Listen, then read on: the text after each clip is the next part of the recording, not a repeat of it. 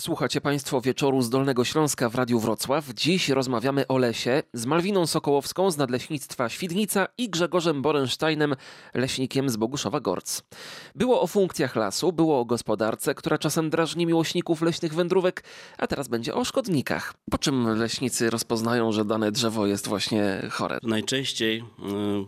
Nie mówię już o takich suchych całkiem. No, właśnie, najczęściej to ludzie myślą, że drzewo to już jest martwe, dopiero jak zobaczą, jak kora z niego zleci, są suche gałęzie, nic więcej, tak? No niestety ten proces wcześniej się zaczyna. Mamy właśnie tego dzięcioła, on już nam wskazuje, że w tym drzewie jest coś nie tak, czyli jest spróchniałe, tam już sobie w środku jest jakiś owad, czyli to też już jest taki dla nas leśników znacznik tego, że coś z tym drzewem w tym momencie zaczyna się dziać, coś jest nie tak. Czyli on tam słyszy, że tam coś jest pod spodem i dlatego stuka. On już tam sobie szuka swojego jedzenia, gospodaruje po swojemu, tak? A inne metody? Przyglądanie się po prostu drzewu, tak? Patrzymy na jego liście, jak się zachowują, odbarwienia, czy się zawijają, czy się nie zawijają.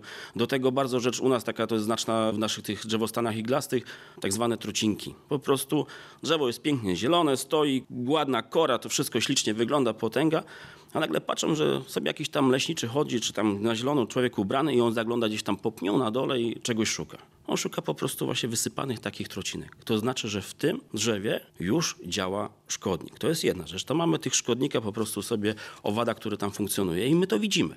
Następna rzecz. Część grzybów jest potrzebna dla tego drzewostanu, dla lasu, żeby on sobie mógł normalnie funkcjonować, pobierać odpowiednie składniki mineralne, ale z drugiej strony czasami się pokazują odpowiednie owocniki. Czyli te, powiedzmy, kapelusiki niech będą. Dla nas to też jest takim wskazaniem, że coś się dzieje nie tak. Że po prostu przyszła choroba, przyszedł grzyb. Dzięki takim wskazaniom my potrafimy ocenić, które to jest drzewo, potrafimy ocenić jego zdrowotność i w tym momencie, jak określimy, co z nim jest nie tak, to możemy stwierdzić, czy je dalej zostawiamy, czy po prostu już niestety musimy je usunąć. Ale to nie jest tak, że do końca leśnicy od razu wszystko tak chcą wycinać. My jesteśmy do tego zobligowani, bo gospodarka musi funkcjonować. A co z tymi drzewami, które wbrew pozorom okazują się być chore? Ludziom się wydaje, że są tak właśnie potężne drzewa. Mamy jakieś tam szczególnej ochrony obszary, tak jak parki krajobrazowe, Natura dwa tysiące, a my wycinamy, ktoś by powiedział, nie wiem, pomnik przyrody. To właśnie przez to, że my wcześniej je określimy, że tam coś z tym drzewem się dzieje nie tak, przede wszystkim dla bezpieczeństwa nas, dzieci, zwierząt, takie drzewo też trzeba usunąć. Szkodniki to nie tylko zwierzęta, nie tylko jakieś tam robaki, to też ludzie, którzy w tych lasach się gdzieś pojawiają. Szkodnictwo społeczne można powiedzieć, tak? Albo inaczej powiedzieć wprost, brak kultury. To chyba jest największą naszą bolączką tak naprawdę w lasach, ten brak kultury.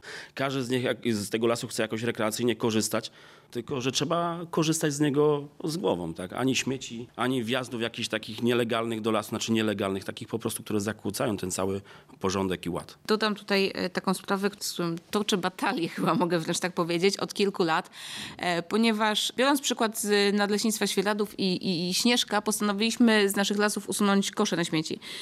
Stwierdziliśmy, że to jest dobry kierunek, że las nie jest miejscem, gdzie te śmieci powinny się znajdować. Tych, tych koszy nie powinno w tych lasach być.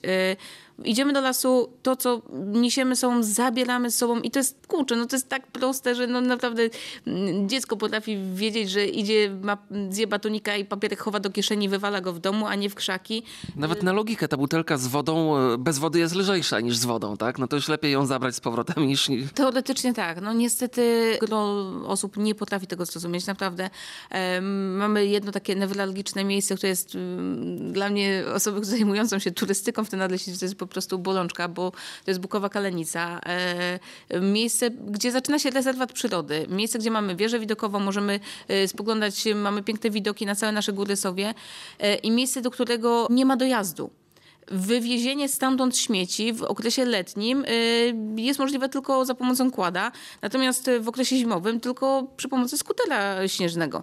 I niestety, no to lecznie ktoś tam wiesza na przykład worek na śmieci, później w internecie pojawiają się informacje, że o, gospodarze, skoro powiesili worek, to powinni zbierać. Nie! Krzyczę tu głośne nie! Żaden z gospodarzy, czyli my jako gospodarz terenu, czy Nadleśnictwo Jugów, ani gmina Bielawa, która w tej chwili jest dzierżawcą tej wieży, nikt tam nie stawiał tego kubła, nikt nie jest za tym, żeby tamte śmieci były zbierane, ponieważ nie dość, że one tam trafiają, nawet jeżeli zostaną już w tym worku i wydaje nam się, że dobrze zrobiliśmy, no bo przecież wróciliśmy do worka, tak, to w nocy zwierzyna po prostu rozwala ten worek, rozciąga te śmieci i połowa tego naszego pięknego rezerwatu jest po prostu tragicznie zaśmiecona. To wszystko przez turystykę teraz. Mamy więcej tych wież. Turystyka turystyką. My taką drogą powinniśmy właśnie iść. Cieszę się, że coraz więcej nadleśnictw tak postępuje. W moim rodzinnym nadleśnictwie, znaczy w terenie, gdzie dość mocno się turystycznie poruszam, powiem tak, namawiam dość mocno leśniczych do takich działań, bo są wiaty turystyczne właśnie po to, żeby pomagać tym turystom, żeby mieli gdzie się zatrzymać to wszystko. I było takie newralgiczne miejsce koło Waligóry, na przełęczy pod Szpiczakiem. Wiata turystyczna, którą ja jeszcze pamiętam od dzieciaka, czyli już prawie czterdzieści lat, gdzieś sobie tam w tym miejscu funkcjonuje. I taka beczka w formie świetna. Beczka właśnie stalowa taka. Powiem uczciwie, w zeszłym roku tak samo wielkie wysypisko, nie mówiąc tak jak na wieży na Kalenicy, potężne wysypisko. Leśniczy jednak w pewnym momencie wziął. Zabrał wszystko, bo co jakiś czas wywoził. Zabrał te śmieci. Też tak samo było powiedziane, że to śmietniki nie wystawiane były przez nadleśnictwo. Tylko właśnie jacyś tam turyści, zrobimy lepiej, przygotujemy, tak? Zabrał to wszystko. Zabrał pojemniki, które tam były, do których te śmieci można było wrzucać. I co jest ciekawe, przyszła majówka, ta otwarta po tej naszej pandemii, gdzie ludzie po prostu ruszyli do lasu na całego i się okazało, że śmieci tam nie ma. Drugie miejsce jest, gdzie leśniczy naprawdę o to dba, ale nadal są śmietniki. Proszę mi uwierzyć, śmieci jest tam po prostu po weekendach, po wszystkim cały czas. I co jest najdziwniejsze, wydaje się, jakby ludzie po prostu te śmieci nawet wręcz przynosili. To nie są to, że zostawił papierek po jakimś tam, nie wiem, opakowaniu od jakiegoś batonika, plastikową butelkę, tylko tam jakby wychodziło, że oni w ogóle przynieśli te śmieci i w tym śmietniku po prostu zostawili. Z tym trzeba po prostu walczyć, tak? Czyli mam papierek w kieszeni, noszę go dwa tygodnie i stwierdzam na spacerze, że... Tak, tak, tak, tak to by po prostu wyglądało. Ten wątek za chwilę będziemy kontynuować.